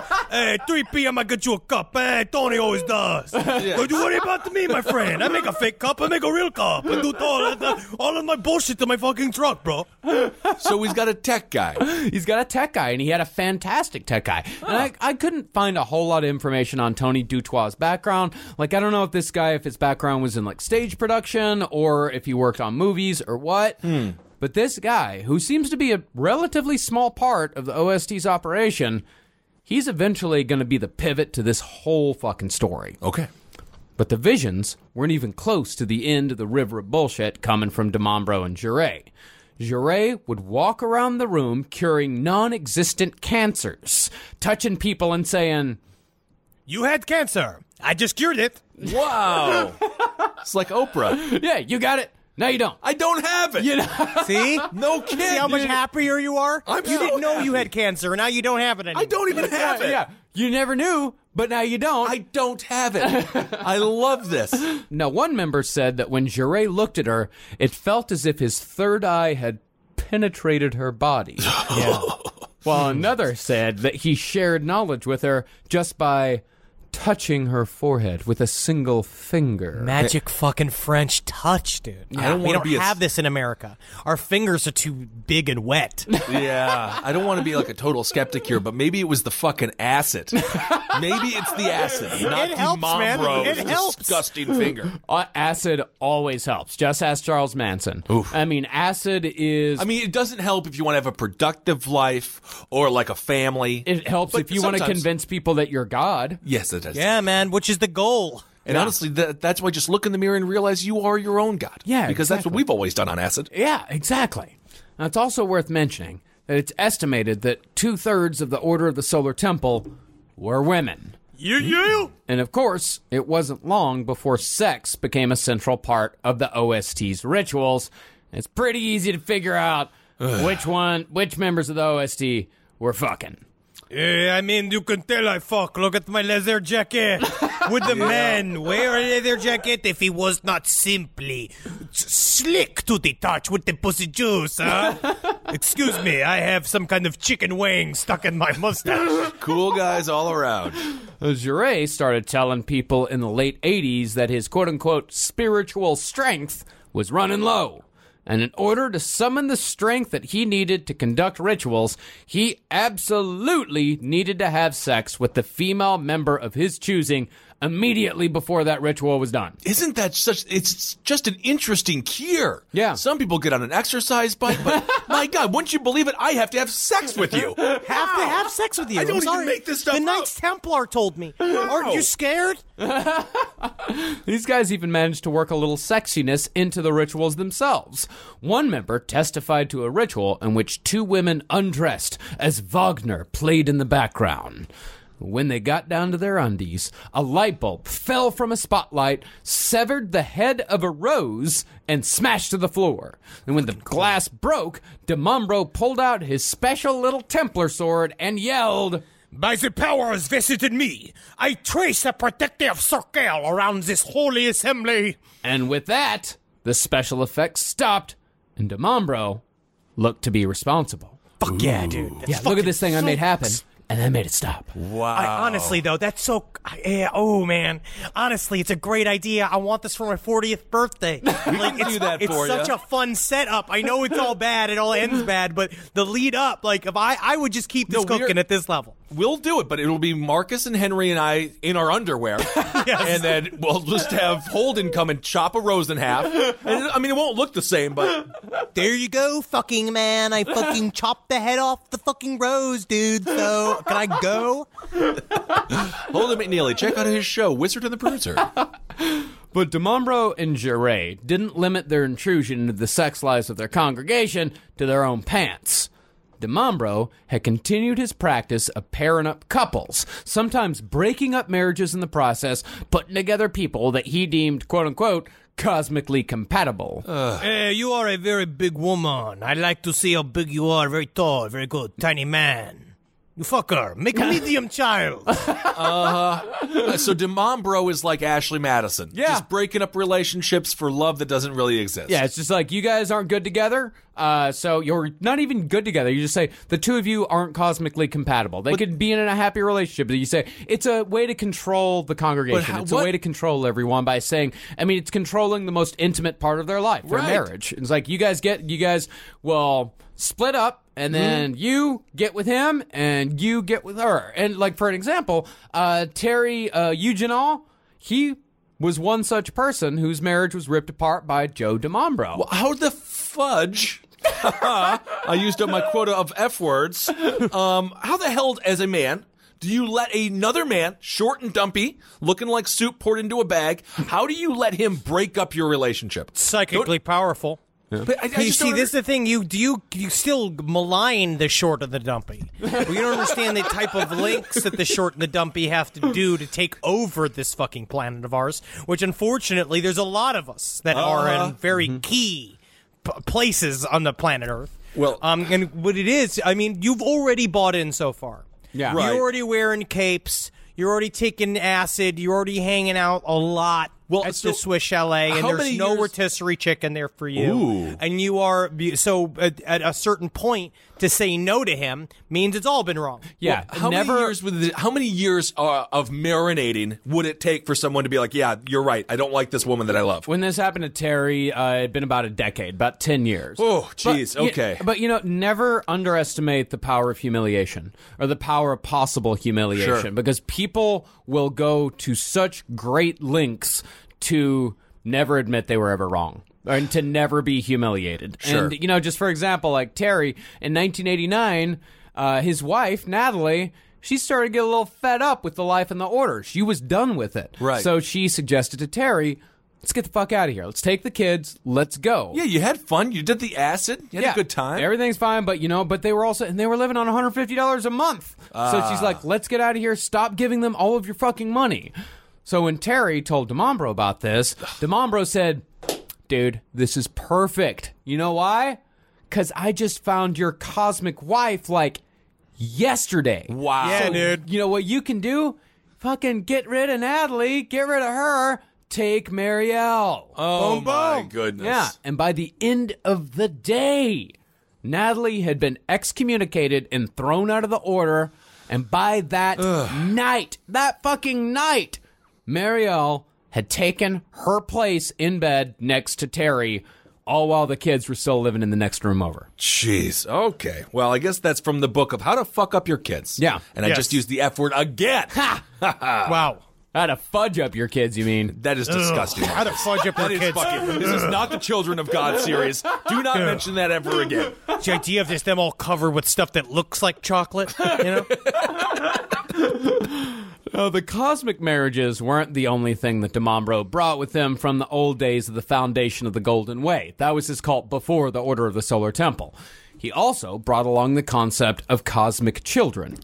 These children were said to be the ones who were going to usher in a new age. I gotta go to the bathroom, Daddy. I gotta go to the bathroom, Daddy. We're not to Well, Neptune there's- yet. Shut the fuck up. I tell you what, you're certainly not a cosmic anymore. This is done. I see a new child. Daddy, I need to pay for cosmic college. I don't have any money. You know I got fired.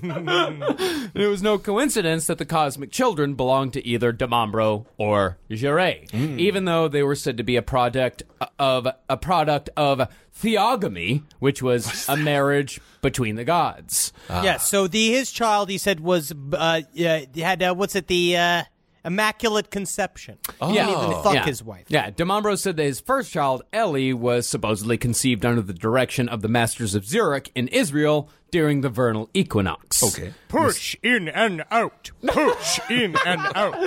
Empty your bowls, my young squire. Yikes.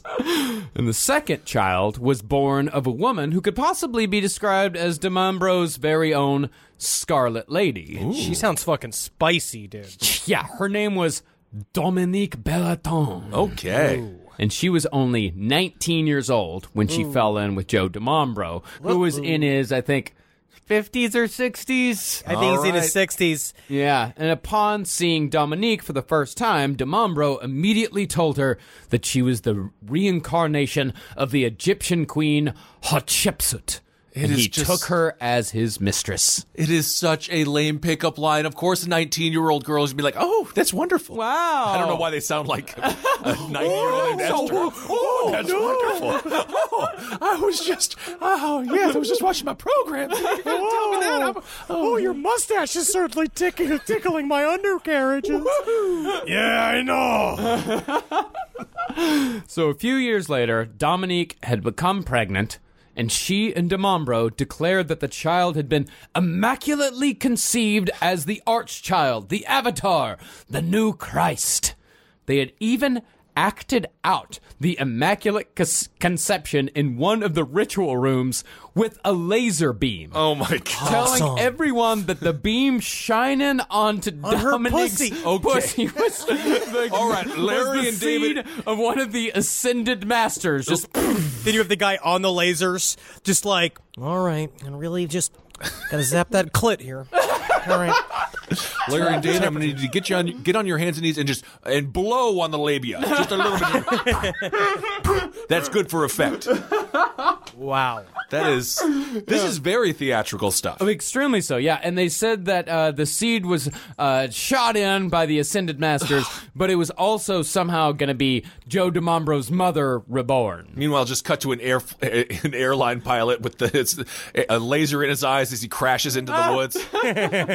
Uh, I should have turned the Oh laser no, I off. got some future cum on me. I'm gonna crash this plane. Once these children were born, they were never allowed to play with children outside the order, lest their energy be, quote, mingled. Ugh, so they're getting crazy. They're getting crazy. And five of these kids would eventually be born, but only four would survive the year 1994. So it was with these beliefs and rituals that the Order of the Solar Temple reached its apex in 1989 with 442 members. Hmm. 90 were in Switzerland, 187 were in France, 86 were in Quebec, 53 were in Martinique, 10 were in Spain, and we only had 16 here in the States. And then just like one really sad loser in Montana. just just the middle of nowhere. Oh, I await our Knights Templar leaders, and I will issue to them and show them the corn in which I grow with the power of the ancients. Um, but you know what? Uh, it's this is these were the salad days. Yeah. This is when this is when all this was fucking cooking, man. This Okay. was fucking jamming right now, dude. Yeah, 1989 was like, this ride ain't ever gonna end. Now, now with the election of George H.W. Bush, we're keeping it going, boys. And this height was when Jouret bagged some of his most impressive recruits. Between 1987 and 1989, Jouret managed to nab a number of high ranking employees at a hydroelectric utility called Hydro Quebec through a series of motivational speeches. See, Jouret had been brought in to speak by Hydro Quebec's projects manager, Jean Pierre Vinet, who was already a high ranking member of the order. And these speeches, I mean, they actually, it was pretty standard, like corporate fare. You know, it's speeches like the meaning of life and self realization in management. Oh God, I'm gonna shoot myself in the head. no, dude, man. Then he brought he brought his spiritual energy to them. I and then he see. says like how to use how to use expense reports to get cum on your jeans. you know, it's like all that kind of shit. Where it's like he's trying to flip it for him. Ugh, and these corporate exec- retreats. yeah, and these executives they would listen to the speeches, and then you know uh, what is it? Vinet would walk up to him and was like, "Hey, you know, if you want to hear more, you can come on out to the chalet."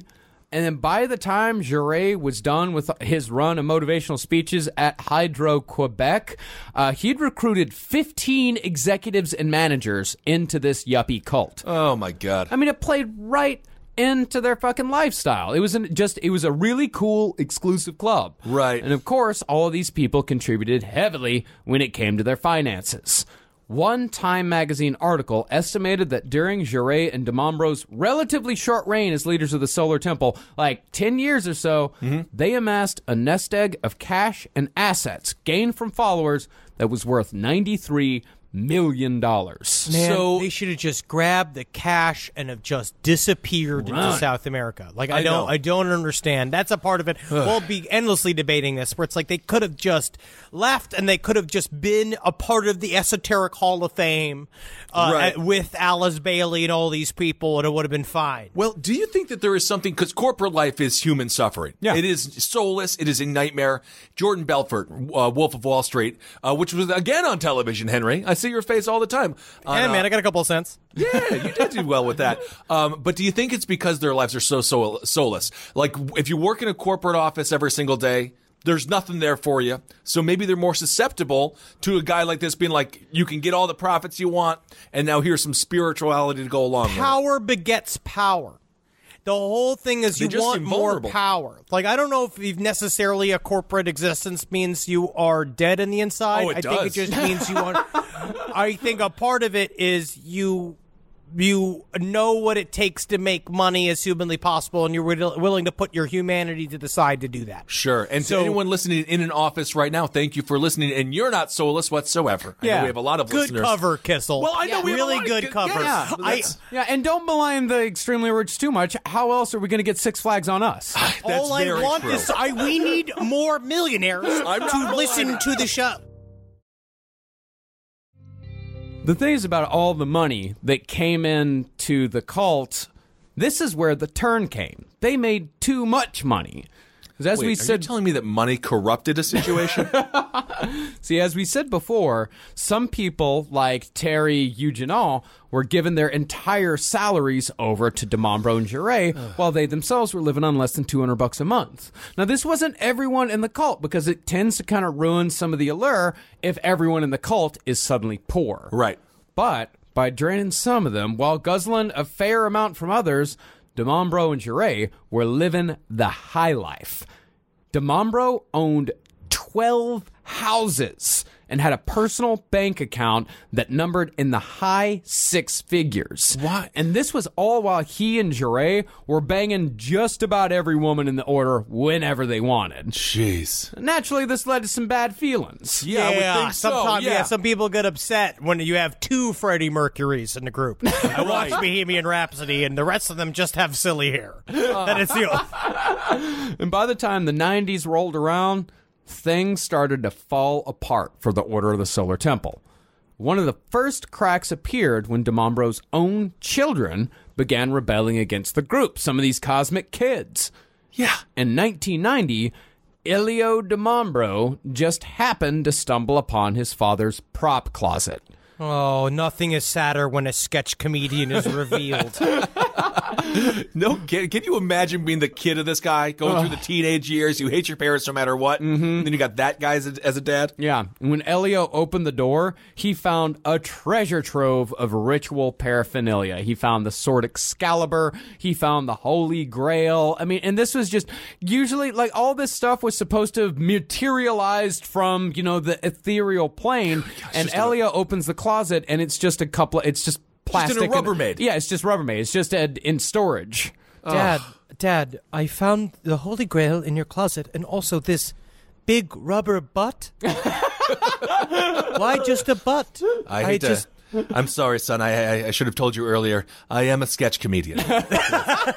no. When Elios saw this, he told as many people as he could before leaving the order forever, and he took around a dozen high ranking members with him.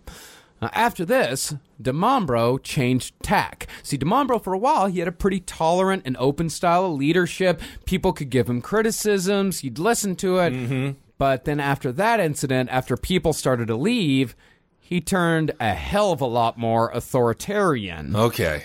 Because of this, things weren't so much fun in the yuppie cult anymore. So people started leaving in droves. Although DiMambro kept a few of the higher ranking members through blackmail. He told Watch executive Camille Pillet that if he left, DiMambro would let it slip that Pillet had been fucking Luc Jouret. Whoa. Although I got no idea if that's actually true or not. Right. I mean, they were doing a little touch and a little kissing. And I they're just- guess. they were French and they were in the chalet and they just saw the Grail. Like, I mean, honestly, a lot of things happen. Sure, sure. It's also not that big of a secret. Even if someone did say that, it'd be like, oh, okay, then. I guess in 1990, maybe there was. I mean, 19 it, things were a lot different. Oh, it was, yeah, it was yeah. a lot different No, back totally. then. Yeah. Sounds like it was real. That's what it sounds like. Yeah. And speaking of Jouret, he was starting to lose it as well. By 1990, Jouret was much more interested in the ritual preamble fuck sessions than the rituals themselves. Did Jouret go oh. through a fat Jim Morrison phase? Please tell me he gained like 30 pounds. No, he went through a, a disheveled phase, definitely near the end. Mm. And his behavior was just getting erratic. Because a lot of the members felt that his predictions for the end of the world were getting just a little too specific for their comfort. Ah. and they were also getting a little weirded out about how tight of a hold Jouret had on some of the other followers. Physical grip on some of his followers. and there's i mean they're starting to look around and it's they're starting to see like okay this is going from like a fun esoteric society to Right. a cult So to, to say the word Oprah again, they're having their aha moments. Yes, I see. yes, they absolutely absolutely are. So in 1991, the Canadian branch of the Order of the Solar Temple voted out Jouret as Canadian Grand Master. Oh, you're no longer King Nerd. Oh, no. Yeah, he gets his moose horns taken away, which is so sad. and they replaced him with Robert Falardeau, who is Quebec's Minister of Finances. These are Yeah, high-ranking dude, so government they, officials. it's a big fucking jump. Oh my god. Okay, so they're way. This is Um Shinrikyo stuff Yeah, where they actually have government officials involved. I see how you're there. You're running the Order Solar Temple. They're keeping a tight grip on your followers. But you know, I gotta say, you the way you should be doing it is you should be. You really gotta come at it with the Quicken. You need to use Quicken in order to really understand how to how to lead a group of people. There, I'll show you. wow. But there were still people in Quebec listening to what Jouret had to say, even though he'd been demoted. And Jouret suddenly had a new message familiar to cult leaders everywhere arm yourself. Uh oh. However, Jouret's message has been blown somewhat out of proportion over Yes. the years because it makes for a better story. Sure. Now, a lot of people make it seem like Jouret was stockpiling an arsenal like Branch Davidian style, had like machine guns and RPGs and grenades and all that shit. Right. Cool stuff. Yeah. But in reality, Jouret just sent like two of his dudes to buy a couple of guns, like illegal guns. There's a documentary called Witness about Order of the Solar Temple that has one of the men that went to buy these guns. Okay. And the men he sent is still one. The one, guy who spoke in the documentary is one of my favorite cult survivors I've ever seen. Because he literally was like, and then wouldn't you know what Luc said for me to go and find him a gun? And he said, I was like, get one of those things that make it go pew pew on it. And I was like, you talking about a silencer? And he was like, yes. And I was like, okay, all right. And so he acted like it was a fun, like little genre. So, so I went and I asked a police officer, how do I buy a gun? He just straight up Oh my asked the fuck. He just asked people how to buy guns. And he just happened to be speaking to an undercover police officer who's like, all right, I hope you get a gun. He's like, ooh, yes, this is easier than I thought. If, Chris, if, if Christopher Guest directed this entire thing, it could be really fun yeah, this and guy, hilarious. yeah, this guy's Christopher Guest character in Waiting for Guffman. Okay, pretty much. great. and he's going to he's going to try to buy an illegal gun. It was about March of '93, and this guy's name is Herman Delorme. Love him. uh, and uh, Jean Pierre Vinet from Hydro Quebec. Uh, they went out. They tried to buy a couple of semi-automatic silenced weapons, uh, and the first person they found was an informant informant for the Quebec police. And I tell these- you what, I found a perfect line on a man with a gun. I've met him. He had, su- he, it seemed he was like wearing a lot of like, it seemed to be like an armor underneath his clothes, but it was still funny. He was so thick. It was fun to talk to a big, thick guy. And then he just told me speak right into his lapel uh, because that's how he takes the order. Of course. You always know it's an undercover officer here in New York if they're really into the Yankees. or the Yeah, Rangers. really Yes, into the they are full head to Like they dressed in the morning, be like, what do people dress like? Yeah. I know what they like. The Yankees. Yeah, you see a guy wearing a Rangers jersey in July on the train. That's an undercover cop. Yes. Or Mario Lemieux. So these two guys, I mean, they were just scooped up in a sting operation immediately. So they And went to the cop. So the undercover cop had the easiest day of all time. Yeah, yeah, yeah. And they scooped up Luc Jouret in this whole thing as well because he told them to go get the guns. But the thing was, I mean, nobody did any jail time. And in fact, I mean, this whole thing was kind of handled in just about the most Canadian way possible. Although it's not necessarily a bad thing how they handled it. I mean, each of the three guys, they just ordered them, ordered them to pay like a thousand dollars to the Red Cross. They're like, get out of here. Oh, you'll give us a thousand dollars to the Red Cross. That's charity. No poutine for two weeks. No poutine. No, Putin, No you might as well kill me and my family then. Well, that's up to you to decide if you want to do that. No poutine for two weeks. It's order of the queen. You know what? I take it back. You can have the poutine. I didn't mean to make you upset. Thank you. Uh, afterward, uh, Vinet, he got fired from Hydro Quebec, uh, while uh, Delorme, he got spooked after that. He just left the group completely, just in the nick of time. And as we said, now speaks candidly in documentaries about his time in the Order like it was just a, a lark of his life. Wouldn't That you know was the craziest summer I've ever experienced, and I also. I did tour with Scorpions for a little while. I followed them around. So yeah, I had a couple of fun summers. Scorpion, not bad. No, they're- they asked him about like the final days of the call. He's like, you know what? I'm not sure if I would have like, you know, like killed myself, but you know, I might have killed someone else. I might have done it. I might have done it. I don't it. know. Like, I have to think about it for a second, but uh, you know, I might, I might have killed someone else. Yep, that's when you. That's when you like uh, when you're sitting at the bar. You just try to find like an empty spot to stare, where you're just like, oh, okay, great to hear. Because of this incident with all the guns and everything, investigators started looking deeper into the Order of the Solar Temple because they thought that there was a possibility that these guys were involved with a very real terrorist group called Q37, who had just threatened to kill Quebec's public security minister, Claude Ryan. Which I do believe Jouret wanted to happen. He wanted connections to these other terrorist groups. You remember, Jouret came from all of this world of right wing thought as well. Like, all it kind of was like, he was a part of these very intense reactionary groups before this. So I think he liked the mystery of all this, and it allowed the per- the idea of mm. persecution and what is a cult love more than to be hated because then it gives them a reason to exist. You imagine him trying to entertain a gang? Just be like, I would love to be a part of your gang. They're like, they're serious. Yeah, they don't wear ropes. No, these guys, I mean, this was a full on terrorist group. Right. But, you know, the cops, they raided one of the Order's clubhouses in St. Sauveur and they investigated all the possible ties to Q 37, including the bombing of two Hydro Quebec transmission towers the year mm. before. But they never found any link between Q 37 and the OST. And that that's that's the link between Q 37 and the OST. That's a big, like, wink, wink, nudge, nudge when people talk about uh, the cult because it makes them seem like a little bit more dangerous than they really were. Uh, Yes. But there is there was no connection whatsoever found. Okay. But even though the Canadian government completely abandoned any investigation into the OST because they figure it's okay, this is just a bunch of rich assholes playing dress up. This we don't really need to get involved in this. Uh, that initial investigation that only heightened the paranoia that was already festering below the surface in both DiMambro and Jouret. Do you think a reality TV show could have saved everything? Because it doesn't. No, they- they man, it seem always so heightens theatrical. because then you have to find out who gets producer credits, who gets executive producer ah. credits, who's an associate producer. It's a lot of problems. A lot Okay. headaches. See, the thing was, like, DiMambro and Jouret, they actually, they seem to be like best buds till the end. They loved each other. Like, DiMambro, he always had full confidence in Jouret. And when hmm. Jouret got kicked out of his Grand Mastership in Canada, like, uh, DiMambro was behind him the whole time. He was telling him like, "You guys don't need to do this," but you know they were voted out nonetheless. So after, Well, well, what I had heard was Uh, that they did have some complications between the two of them because uh, DiMambro, in many ways, felt that he was.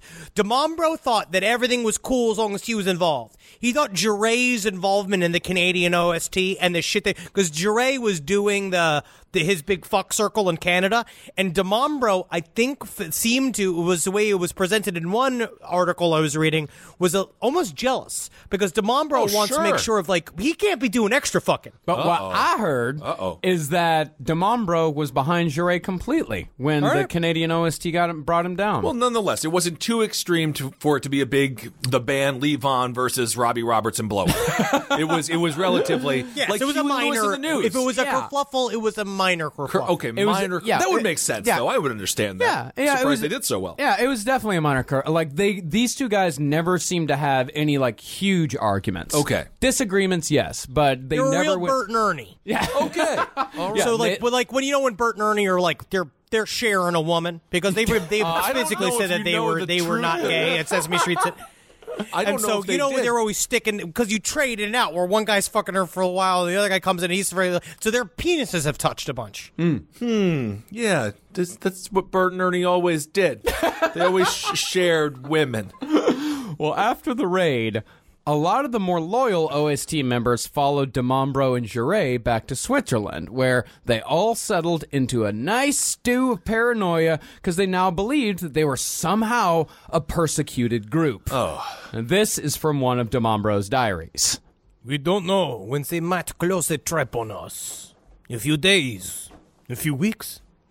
We are being followed and spied upon in our every move. All the cars are equipped with tracing and listening devices.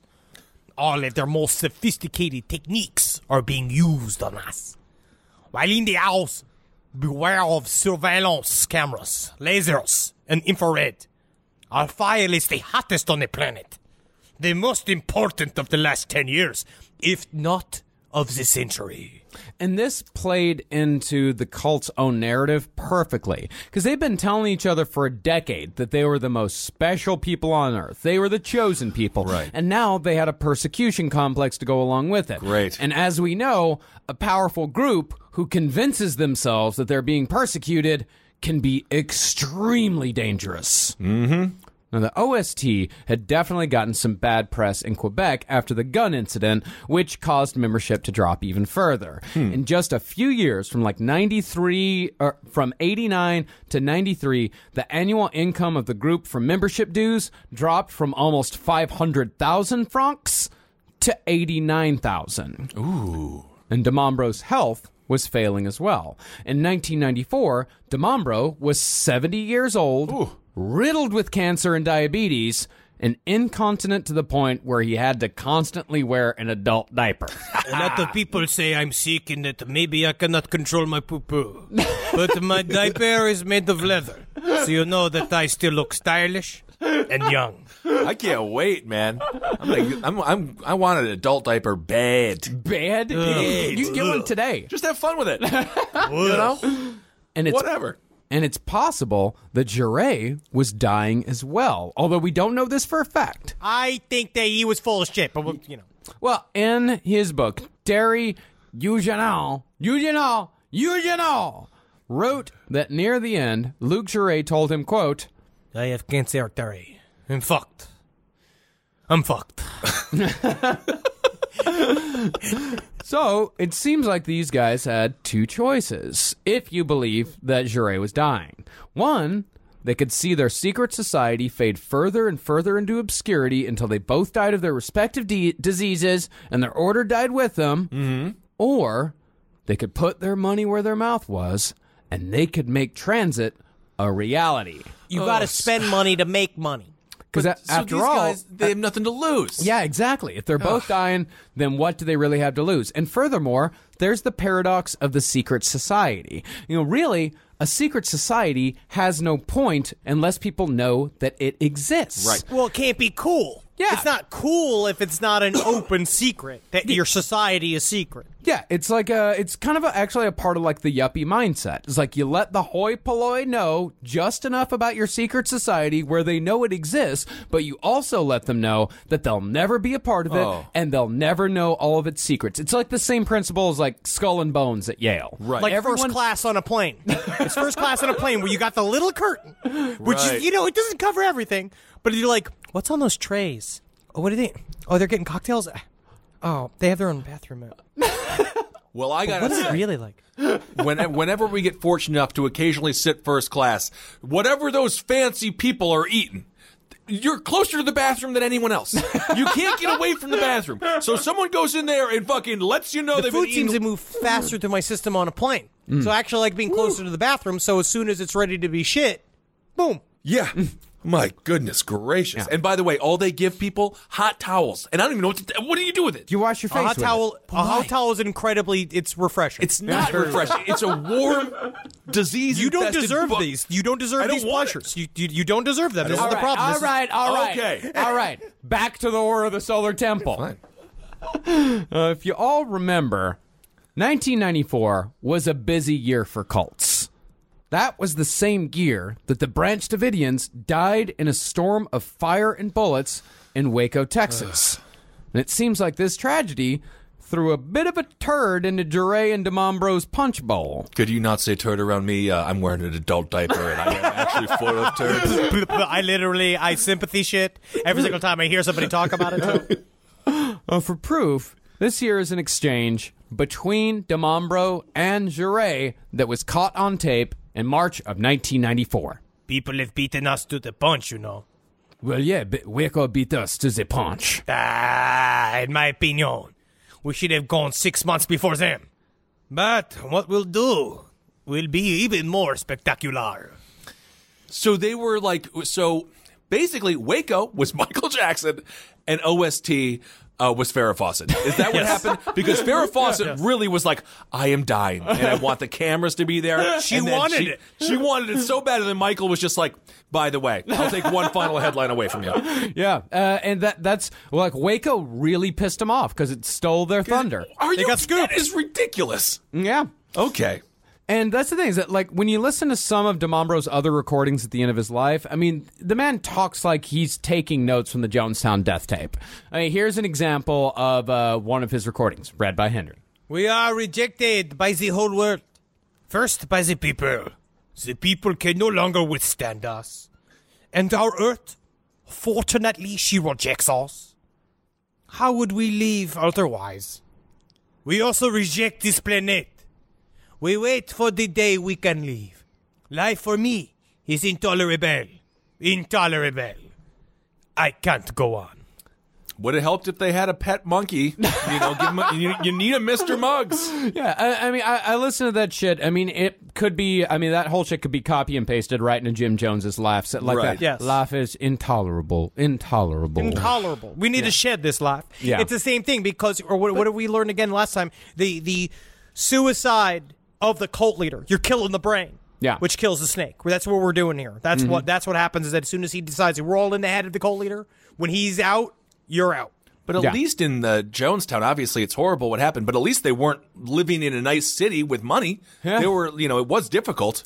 Well, I, I think I mean it's possible that that Jouret uh, was not dying. I mean, I mean there's a, a ton of different possibilities uh, as far as what happened here. I mean, it's possible. I mean, we know that DiMambro was definitely dying. Okay. like he had can we know he had cancer. We know he had diabetes. He was incontinent, uh, and you know, and some people think that uh, the reason why DiMambro.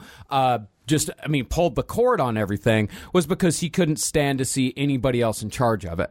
Uh, if the cult moved on after DiMambro died, then somebody else was going to be in charge, and he couldn't stand the thought of anyone else being in charge. Okay. Now, all the OST needed now that they decided to end it was a spark to set the fire, and they got it in a surprisingly innocuous way.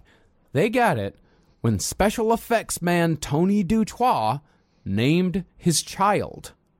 And that is where we'll pick back up next time to see how that one small event led to the deaths of 74 people and the conclusion of the Order of the Solar Temple. All right. There Yeah, it dude. is.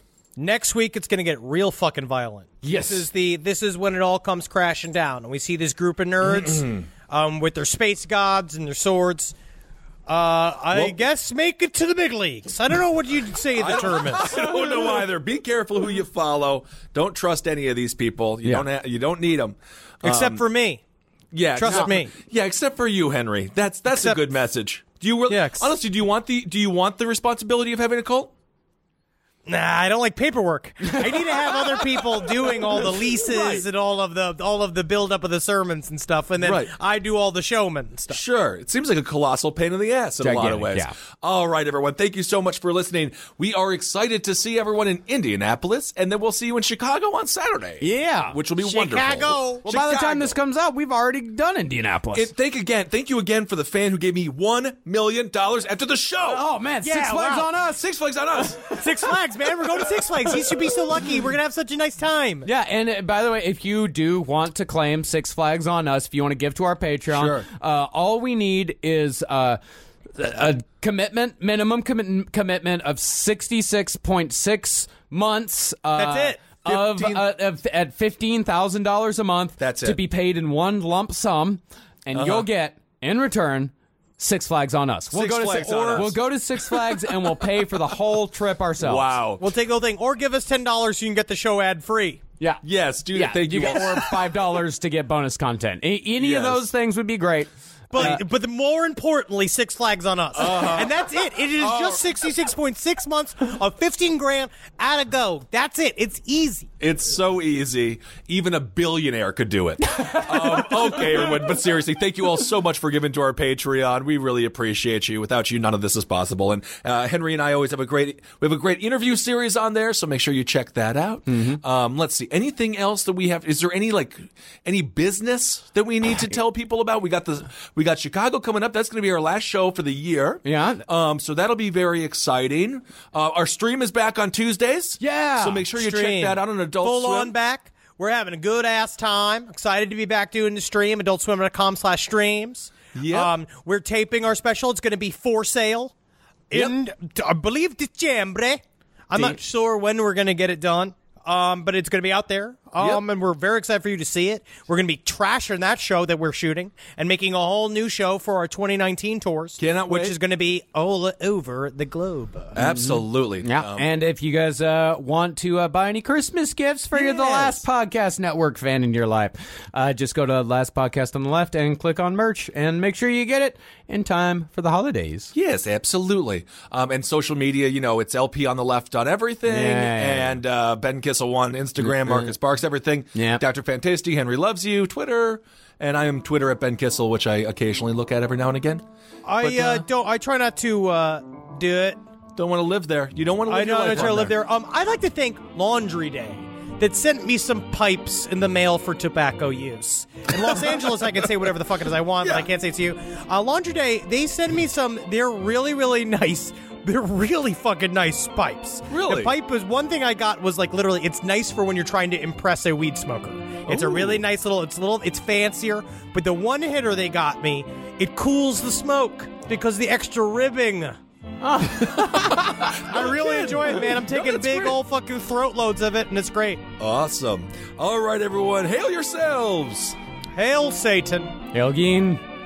Hail me! And Magustalations. And don't join a cult. Try not to, I but think they're so. sneaky. Yeah, real Yeah. sneaky. Just have fun, man. Just do it for the fun years, and then get out if you can. Hey guys, Sean Hayes here. Jason Bateman, Will Arnett, and I had a once in a lifetime opportunity to sit down with not one, not two, but three presidents of the United States on our recent episode of Smartless. That's because President Biden, a returning guest, brought two of his favorite pals, former Presidents Bill Clinton and Barack Obama, all joined us for unforgettable conversation. It's a historic episode of Smartless as we pry into the minds of these remarkable leaders. We'll cover everything from their time in office, America's responsibilities in the world, and their personal passions in an episode full of some candid stories, insightful perspectives, and a few surprises along the way. Whether you're a political junkie or just curious about the inner workings of the Oval Office, this episode is a must listen. Don't miss out on this incredible opportunity to hear from three of the most influential figures in recent American history. Follow Smartless on the Wondery app or wherever you get your podcasts. You can also listen to Smartless ad free by joining Wondery Plus in the Wondery app or on Apple Podcasts.